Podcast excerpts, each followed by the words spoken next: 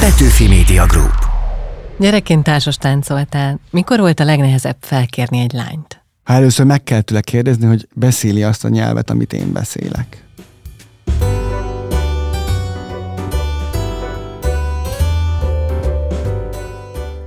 Semmiben sem nyilvánul meg olyan világosan az emberek jelleme, mint a játékban, mondja Tolstói egyik figurája a Feltámadás című regényében, és mi arra gondoltunk, hogy játszunk, ismert alkotókkal, előadó művészekkel. Olyan kérdéseket teszünk fel nekik, amik néha meghökkentőek, furcsák, vagy talán annyira kézenfekvőek, hogy korábban épp ezért nem jutott eszünkbe megkérdezni tőlük. Mi lenne, ha? Játék a lehetőségekkel. Ez a Kultúra.hu podcastje, Seres Gerda vagyok. Táncművész, táncpedagógus. Bár nemrég koreográfusként dolgozott Egerben, a neve mellől egyre inkább elkopik ez a jelző, és nem is bánja. De vajon mi lenne, ha el kéne búcsúznia más elképzeléseitől is, saját magával kapcsolatban? Az a fiú vagyok, aki faluról jött, és szegénynek meghalt az apukája, de keményen küzdött, hogy művész lehessen, még elment Linzbe is. Testvérével, Grecsó Krisztiánnal párszor eljátszottak a gondolattal, hogy mi lenne, ha Krisztián táncolna és ő írna. Versei születtek is, ám egy diákíró táborban eltanácsolták a pályától. A bátyámat ezen az író táboron fedezte fel a Kemény István. Nekem itt a Kemény István azt mondta, hogy szerinte elég egy Grecsó erre a pályára. Mai játszótársam Grecsó Zoltán, a Willany Leó Improvizációs Táncszínház alapítója. Úgy élsz, ahogy táncolsz? Bárcsak. Miben más? Amikor táncolok, akkor azt figyelem, hogy be van hajlítva, ki van nyújtva, mit hallok, mit látok, és csak megélem. Amikor élek, akkor meg ez nem szokott mindig sikerülni, akkor szoktam arra is gondolni, hogy ez miért így van, miért vagyok ilyen, miért ezt csinálom, miért nem csinálok helyett valami mást. Ha iszom egy kávét, és tudatosabbá válok, vagy pihentebb vagyok, akkor emlékeztetni tudom magam arra, hogy ezt ne csináljam, mert ez nekem nem jó. Kattogsz egyébként is? Az a csoda, hogy már csak annyit kattogok, amennyit kattogok. Mert hogy ahhoz képest, hogy honnan jövök, pont ezen kattogtam, miközben bicikliztem idefelé, hogy mennyi hiedelemmel estem én neki ennek a nagybetűs életnek, és hogy mennyi maradt, és hogy ez miben változtatta meg az én életminőségem. Mi az, amit rosszul esett letenni? Nem rosszul esett, mondjuk, hogy én egy hős áldozata vagyok ennek az életnek, aki mindenkinek segít, de cserébe csak a morzsákat tudja összeszedegetni. Ezt a hiedelmet letenni nagyon jó volt, de szokott hiányozni. Amikor meghallok egy szomorú számot, és mondjuk ősz van, és én ülök az autóba, és így próbálom visszaidézni, hogy nekem csak a morzsák, és közben ez most már nem okoz fájdalmat, akkor egy kicsit érdekes, hogy hiányzik, hogy szenvedhessek, de közben valójában nem, csak annyira hozzátartozott az én identitásomhoz az, hogy én vagyok az az ember, aki a világot megmenti, de ezt nem veszi észre senki, hogy szokott hiányozni ez a szerep. És a világmegmentésből adtál alább, vagy az önsajnálatból? Hát, hogy ez az én feladatom-e, mert ugye a megmentő szerepben az a szép, hogy a megmentő nem kérdezi a világot, hogy segítségre van-e szüksége, hanem csak folyamatosan megment. Ettől lesz aztán egy picit ez akár káros is, vagy kártékony.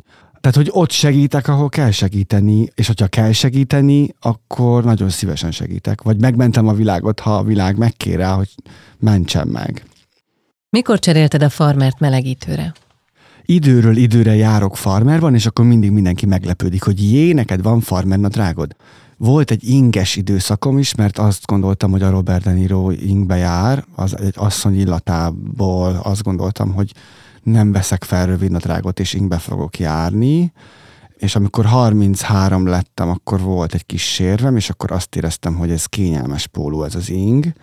És a melegítő az meg az is ilyen időszakos, hogy néha nem öltözök át, és maradok melegítőbe, és azt gondolom, hogy én csak munkával akarom tölteni az életemet, és semmi mással, és aztán meg hirtelen felveszek mégis valami csinosabb nadrágot. Most egy átmenetet találtam, ez a mai divat nagyon szerencsés, melegítő nadrág, de öltönynadrágnak tűnik. Kicsit képletesen is értettem, mert hogyha jól értem, akkor ezt hasonlatként is szoktad használni ilyen tánckurzusokon, vagy egy ilyen testtudatosítási folyamatban. Amikor azt kérdezik tőlem, hogy miért kell nyújtani, akkor szoktam azt mondani, hogy olyan érzés a testet jól átmozgatni, meg kinyújtani, meg rugalmas izmokkal bírni, mintha otthon a farmert cserélnénk melegítőre. Mit árul el a tartásod? Mindent. De ez mindig ugyanolyan? Tehát egy táncos az mindig kihúzott vállakkal szépen egyenesen jár? Az is sokat elárul, hogy ki hogy tartja magát, de hogy milyen a tartása, az is nagyon sokat elárul. Ez két külön dolog? Ez két külön dolog. Az egyik egy autentikusabb dolog, tehát hogyha én csak állok, és a vállaim előre csúsznak, és a hátamat jól megnyitom, akkor természetesen sokat védtem a mellkasomat, akkor szorongósabb alkat vagyok. Az, hogy én ez ellen tudok menni, és én jól ki tudom magam húzni, még a bordakosaramat is meg tudom nyitni nagyba a világ felé, az egy másik dolog. Mit figyelsz meg először egy idegenen? Hogy a szemembe néze, ha találkozunk. Ha csak elmegy mellettem, akkor azt, hogy hogyan gördíti a talpát. Azt nagyon szeretem nézni. A táncvészeken az újbegyeiket figyelem. De miért mit tud az újbegy? Vagy ott vagy benne laksz az újbegyedbe, vagy nem laksz benne. És az utolsó dolog, amit belakunk, az az újbegyünk. Tehát, hogy ahogy fejlődünk, lentről felfelé tudjuk tudatosítani a testünket, egyre jobban koordináljuk a lábunkat, ügyesen a kezünket, de az újbegyeinkben nagyon későn költözik be a figyelem. Vagy ilyen nagyon görcsös tartás kerül bele, vagy egy ilyen puha figyelmetlenség. Ez csak táncos sajátosság? Nem. Tehát van, hogy véletlenül valaki belakja a testét. Van. Sőt, olyan is van, hogy táncos, és nagyon nem lakja. Vagy olyan is van, hogy sportoló, és vagy színész, és nagyon nem lakja. Színész, és telitalpra lép. Megzuhant hosszantiboltívvel. Az nekem mindig olyan fura. Gördítem a lábam. Hát remélem. Meg kell figyelnem ezt. Én azt is szoktam tanítani, hogy ne vágd földhöz a testrészeidet. A lábadat se vágd földhöz. Tehát, hogy nagyon szépen ki van ez találva, hogy végig lehet gördíteni az egész. Tehát amiért nem szól az alsó szomszéd, az már oké. Az nagyon jó. Már az neked is jó. Nem csak az alsó szomszédod boldog, hanem te is. Mi lenne, ha inkább felkapcsolnánk a villanyt? Ez egy nagyon jó gondolat. Lehetne az is, hogy villanyfeló. Nekem arról hirtelen a koncentrációt eszembe, hogy felkapcsoljuk. Én ezt annak idején egy vicces névnek találtam, hogy lekapcsoljuk, hogy Willany Leó. Vagy ez lett a társulat neve? Vagy ha nem is társulat, akkor kollektívának a neve, vagy annak az est sorozatnak, amit 14 évet csinálok. 15 lesz, képzeld, jövőre. Uh-huh. Most olvastam a 21 tanács a 21. században című könyvben, hogy a buddhisták, vagy a buddhista hívők gyakran esnek abba a hibába, hogy megtanítják az embereknek, hogy hogyan kell élni, mert elhiszik, hogy ők azt tudják. Erről a Willany Leóról ez jut eszembe. Hogy én nagyon, nagyon sokat tudok arról beszélni, hogy kell a testbe költözni, hogyan kell belakni ezt, hogy ez milyen fontos, de hogy alapvetően én is ugyanazt a hétköznapi életet élem, mint bárki, és ugyanúgy küzdök a hétköznapi problémáimmal. Az más kérdés, hogy nekem ez sokat segít, hogy mozgok, hogy belakom a testem, hogy szerintem ez fontos lehet másoknak is, ebben talán küldetéstudatot is találtam. És akkor így nyugodtabb vagyok, hogy tudom, hogy miért létezek. De hogy ez lehet, hogy nem olyan fontos egyébként az embereknek, hogy a testben lakni is lehet. De neked ez gyerekkorodtól magától értetődő volt? Folyton csak arra emlékszem, hogy ki kellett állni verset mondani, és így lógtak a karjaim, azt se tudtam, hogy most előre rakjam, vagy hátra. Az, hogy nagyon szeretek mozogni, és hogy olyan módon mozgok, ahogy én azt gondolom, hogy az izgalmas, az nyilvánvaló volt nagyon korán. De hát, ha megnézzük a gyerekeket ma, vagy gyerekeket látunk zenére táncolni, akkor számukra is úgy ezek. Tehát, hogy ez kisgyermekkorban olyan természetes, hogy szól a paprita, és akkor ott mindenki szedi a lábát, és kalimpál a kezével. Van egy felszabadultsága. Igen, mert a tánc az élet megünneplése, az élet öröm maga. De hogy lógnak, nekem is lógnak a kezem, vagy most pont édesanyám unokája, tehát az én unokahúgom táncolt a papritára pont a hétvégén, és az édesanyám pontosan ugyanúgy a videófelvételen szúrtam ki, tépkedi a mutató és a középső ujját a másik kezével, amikor szorong, ahogy én szoktam, mikor szorongok. Koreografálás vagy kommunikáció? Kommunikáció. Nem tudom, mit jelent az, hogy koreografálni, egyre kevésbé tudom.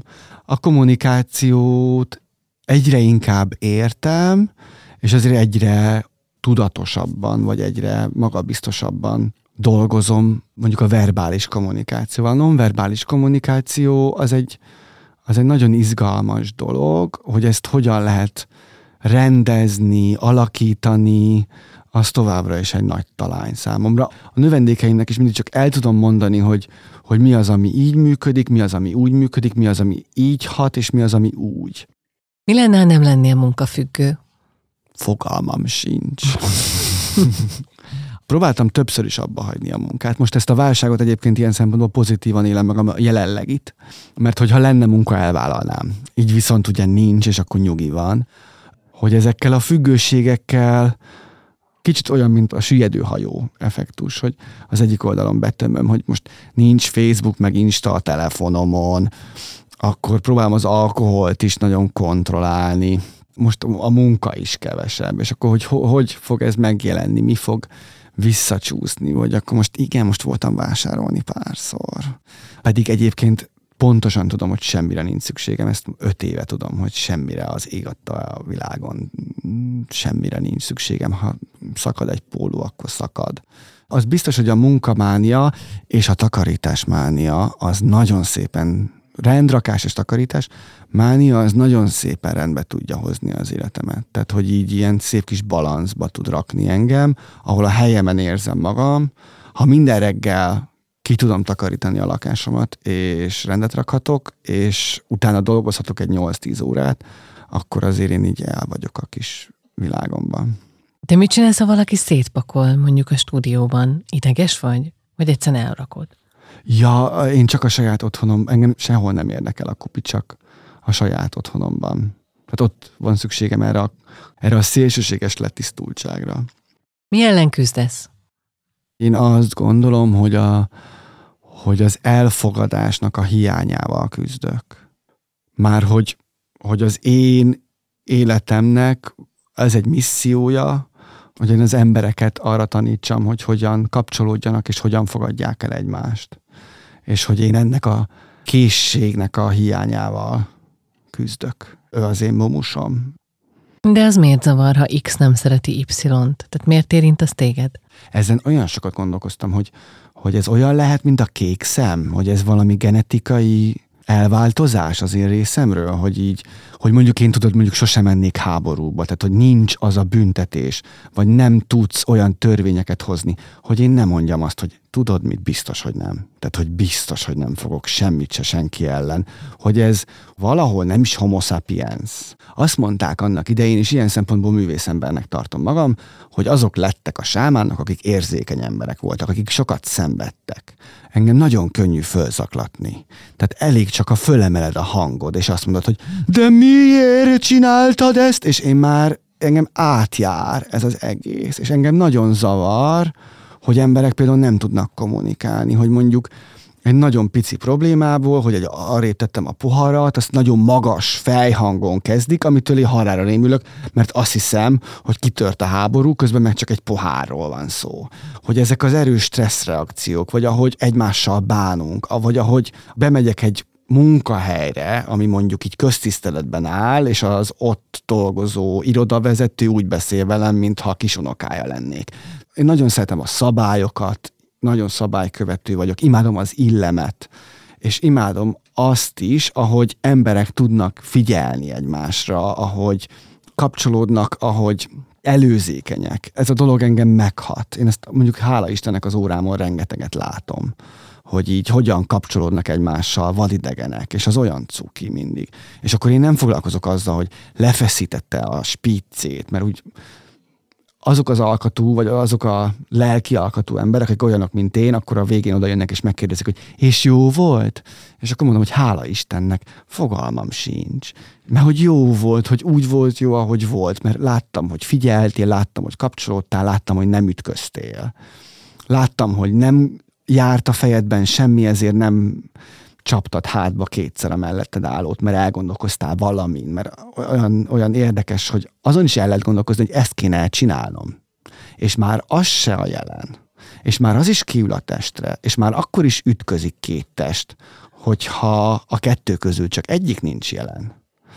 Ez nagyon hasonló megint csak az életre, hogy jön velem szembe egy lány, de én eldöntöttem, hogy a Facebookon az ügyvédnőt veszem, vagy hívom el randizni. Tehát mindent lehet fejből, mindent lehet érezni is. És hogy mi a különbség a kettő között, amikor a fejem után megyek, amikor mindent intellektualizálok, és mi az, amikor a testemből fogalmazom meg.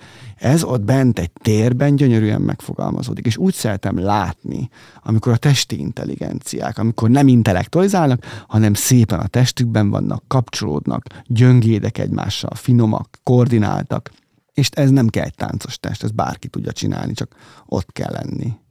Ez gyönyörű. Ezt én szeretem látni, ez ad nekem küldetéstudatot, és nyilvánvalóan ennek az ellentéte az, ami engem zavarhat a világban. Honnan késtél el legutóbb? Mindenhonnan elkések.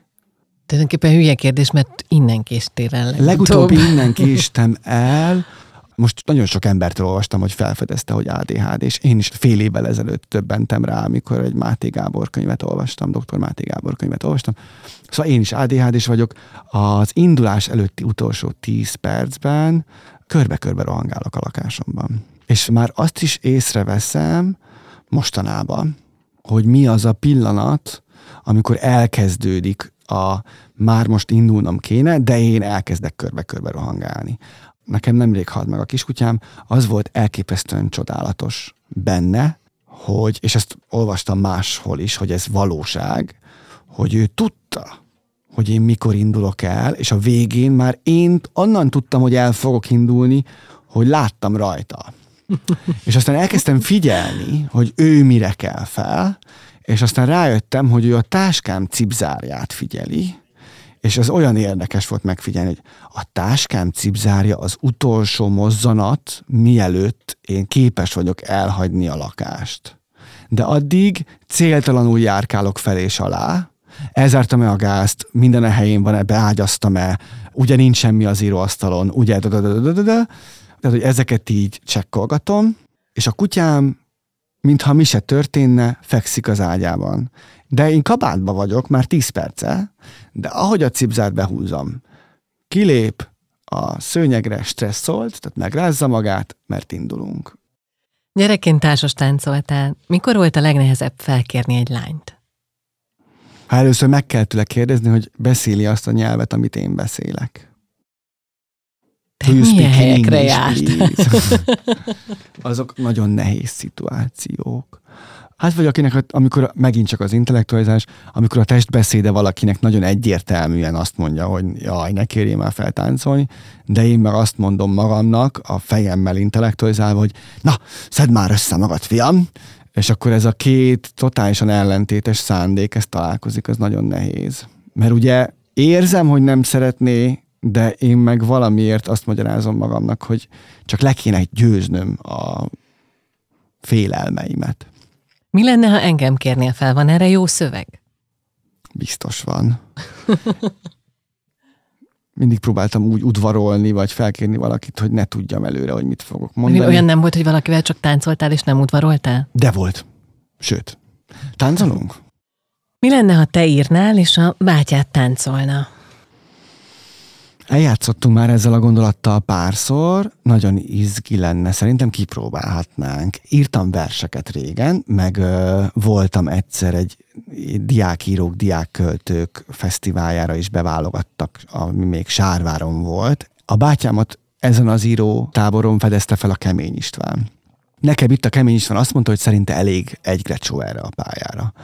Pedig nem voltak rossz verseim, hát mi az, hogy rossz, meg mi az, hogy jó. Én nagyon jól elszorakoztattam magam az írással, és az édesapám nagyon bátorított is. Ellenben a bátyám állítása szerint ő nagyon rossz néptáncos volt, tehát hogy neki ez nem annyira, ő nem volt olyan ügyes. Hogy egyszer nézett valami videófelvételt, és azt hitte, hogy nem is volt olyan rossz, de kiderült, hogy nem vette fel a szemüvegét, és a mellette álló. Írsz még? Grafomán vagyok, de nem verseket valahogy nem. De akkor naplót, vagy ilyen feljegyzéseket? Igen, mindent jegyzek, ami fontosabb. Tehát, hogyha mondjuk a pszichológusnál mindig jegyzetelek, vagy hogyha valamit ki akarok találni, vagy össze akarok rakni, vagy egy vizsga, vagy egy újabb feladatkör, vagy egy foglalkozás, azokat mindig jegyzetelem, mindig írom, hogy én ezekről mit gondolok. Novellákat is írtam, meg verseket is, és amikor én ezt abba hagytam, akkor azt gondoltam, hogy véget ért a serdülőkor, de nem tudom, hogy miért hagytam abba, és az sem, hogy miért maradtak abba, mert hogy inkább csak abban maradtak. És erről van egy nagyon izgalmas történetem, hogy így az ihletről, hogy egyszer 20 évesen egy nagy szerelmi csalódás után hazamentem, és leírtam egy verset. És elszállt a Word, és utána 2 napig próbáltam összerakni azt a verset, ami arról szólt, hogy én tulajdonképpen egy péka vagyok, és így kerültek metaforákba az én szerelmi csalódásaim, hogy dagasztva áll a tészta, nem tudom. Igen. És akkor ezt én újraírtam többször napokon keresztül, és nagyon gyengék lettek ezek a versek, és a legjobb barátom kiszedte a Wordből, ilyen régi mentésből az eredetit, amit egyszer reggel 6-kor írtam, amikor hazaértem a buliból. És összehasonlíthatatlanul jobb volt az eredeti. És ezek a pillanatok tűntek el, amikor így, na leülök és megírom. Hát igen, a munka ott kezdődik, amikor az ösztönösség alább hagy. Tehát a professzionalizmus az ott indult. Arra az útra nem léptem rá. Van olyan karakter a Grecsó irodalomban, akiben magadra ismertél? Nem. Meg vagyok említve sokszor, bájosan, kedvesen, meg konkrétan ott is vagyok a pletyka anyu elején, hogy akkor pletyka anyu mondja anyunak az öcsém, de hogy én nem éreztem azt, hogy valakit rajtam keresztül formál meg. Aztán milyen érdekes, tehát, hogy én tudok embereket, akiket valakin keresztül formált meg, hogy meglegyen a karakter, így összegyűjtött bizonyos embertípusokat, vagy konkrétan gondolt valakire, és abban is biztos vagyok, hogy ő se tudja, hogy az ő. Nehéz lehet magunkra ismerni. Mi lenne, ha élne az édesapád? Jövőre lesz 20 éve, hogy nem él, tehát nagyon nehéz nekem oda visszanyúlnom. A mostani gyászom a kutyusommal, azt érzem, hogy az első felnőtt gyászom. Az összes többi egy éretlen kamasz gyásza, tehát én az apukám halálakor konkrétan kikapcsoltam, vagy így nem működtem, vagy azt kérdeztem, hogy ki hogy van, vagy kére kávét valaki, vagy szóval, hogy nagyon messzire kerültem önmagamtól akkor, és nem tudom. Alapvetően a kérdés az az, hogy ha élne, akkor inna-e? Tehát, hogy azt kellene folytatni, amit ő elkezdett, mert szegény alkohol problémákkal küzdött. Tehát, hogy azt a típusú alkohol problémát folytatná, mert az nagyon-nagyon roncsolta az ő személyiségét, és egyre nehezebb volt vele lavírozni, mert inkább így fogalmaznám. Vagy jelen lenne. Mert ha jelen tudna lenni, hát az nagyon sokat adna, de közben meg nem tudom, hogy az én identitásomnak már mennyire a része. Azt tudom, hogy, mert azt most így az önismeretben így meg is sikerült magamnak fogalmazni, hogy amikor én nekem meghalt az apukám, akkor én azt is gondoltam, hogy én az a szegény fiú vagyok, akinek meghalt az apukája, és nem feltétlenül szomorkodtam attól, hogy meghalt az apukám, hanem sajnáltam magam, hogy én vagyok az az ember, akinek már nem él az apukája. Tehát így került egy ilyen eltartott dologgá ez. Nem véletlen az sem, hogy én ilyen kritikus vagyok, vagy hogy ilyen maximalista, hogy küzdök ezzel a maximalistával. Tehát, hogy azért mondom, hogy nehéz lenne vele együtt, hogyha ő mondjuk inna, akkor nagyon-nagyon nehéz lenne vele együtt működni, mert sose semmi se lenne jó. Én meg most valahogy azt kezdtem el, hogy felismerem azt a típusú játszmát, ha valami nem jó sose, ha üldöznek, ha ez se jó, az se jó, amaz se jó, és én próbálok ettől távol maradni. Mi lenne, ha Pestre születsz? Na, azért szeretem a kérdéseidet, mert mind olyan kérdések, amelyek ilyen alapvető identitást, vagy az identitástudatot borítanak föl. Tehát, hogy én az a fiú vagyok, aki faluról jött, és szegénynek meghalt az apukája, de keményen küzdött, hogy művész lehessen, még elment Linzbe is. Azon sokat szoktam gondolkodni, hogy mi lett volna, ha a táncvészeti egyetemre járok. És ott mindig megállapítom, hogy sajnos kirúgtak volna. Hogy az én ADHD-mmal nagyon nehezen tudtam volna beilleszkedni, bekapcsolódni olyan képzésekbe, amelyek már egy felnőttséget várnak el, vagy egy bizonyos típusú rátermettséget. És én nagyon büszke vagyok az én növendékeimre az egyetemen, hogy ők ezzel bírnak, akkor is, ha azért sokszor elfigyelemzavarosak, mert a túlmozgásos gyerekek ugye általában azok, de hogy ők ezzel bírnak, én meg nem bírtam volna, én ide-oda bugdácsoltam volna, szóval nekem óriási szerencsém volt a vidékkel igazából, mert hogy 14 éves koromig kirohangáltam magam a mezőn, kitársas táncoltam magam a táncteremben, és aztán a drámatagozattal szentesen, meg egy nagyon befogadó, egy nagyon elfogadó közösség tagja lettem. Nekem a legjobb barátom a gimnázium óta a Gotár Marci, mi mind a ketten annak köszönhetjük, hogy mi nagyon nagyképű lenne azt mondani, hogy normális felnőttek lettünk, de nevezzük most így magunkat, az a gimnáziumi éveknek tudható be. Milyen lehetőséget szalasztottál el? Én egy konkrét dolgot érzek, amikor azt mondtam anyukámnak az egyetem előtt, hogy én szeretnék el egy párizsi ösztöndíjat magamnak, és akkor ő azt mondta, hogy spóroljunk már az egyetemre. És aztán, mikor a többiek hazajöttek erről az ösztöndíjról, akkor mondták, hogy igazából ingyen volt, tehát hogy simán mehettem volna. És az egy nagy lecke volt nekem, még akkor is, ha ez most egy kicsit kegyetlenül fog hangozni, hogy az édesanyám, amikor félt, akkor ő ne legyen rám hatással. Tehát, hogy amikor ő azt mondja, hogy szerinte ezt nem kéne, akkor én azt nagyon sokszor gondoljam meg. Nem azért, mert nincs mögötte a legcsodálatosabb szándék, hogy ő félt és szeret engem, hanem azért, mert hogy azt, hogy én mit akarok, ezt az autentikus vágyat, ezt nagyon-nagyon nehéz fölfedni, és hogy valahol itt keressem ezt. Azt mondtad korábban, hogy a táncosi karriered nem annyira tehetségben gyökeredzik, hanem inkább abban, hogy kezdettől a testedben, a mozdulataidban voltál jelen, a jelenben. Mi lenne, ha visszatérhetnél egy ilyen fontos mozdulatba? Volt egy játék, amit elkezdtem magammal játszani. Ez egy ismert játék, de valahogy szerintem mindenki sokszor felfedezi a spanyol viaszt, én is felfedeztem nagyon sokszor a spanyol viaszt. Az egyik ilyen saját magamnak kialakított játékom volt, hogy megijesztem saját magamat, vagy meglepem. Hogy bak, jaj. Tehát kicsit ilyen lárpulártosan. És hogy hogyan mozdulok meg akkor, amikor én nem számítok rá. És hogy hogyan, mely testrészem, tehát hogy próbálok ilyen nagyon ellazulni, hogy nem mindent elengedni, és nagyon hirtelen valami olyan testrészt megmozdítani, amiről azt állítom, hogy én arra nem számítok. És ez a játék, ez utána nagyon izgalmas folyamatokon, meg nagyon izgalmas helyekre vitt el.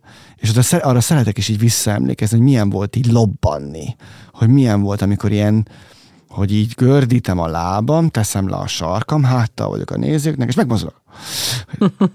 Hogy nem számítok, most nem. És aztán utána, ez egy hirtelen karmozdulat lett utána, és aztán engem az parodizáltak is. Ami tök cuki volt, az egy eredmény. A Mi lenne, ha podcast sorozat eheti vendége Grecsó Zoltán táncművész, táncpedagógus volt. A podcast elkészítésében segítségemre volt Péceli Dóri, Csali Anna Mária, Szemők Bálint, Réd Ládám, Vapler Klaudia és Horváth Gergely.